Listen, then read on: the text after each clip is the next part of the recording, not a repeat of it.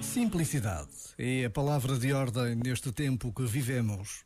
Já todos sentimos como a vida se pode transformar de um dia para o outro, como aquilo que parecia seguro e normal pode deixar de o ser sem que nada possamos fazer. Por todas estas razões, precisamos de encontrar a simplicidade que nos leva à essência das coisas.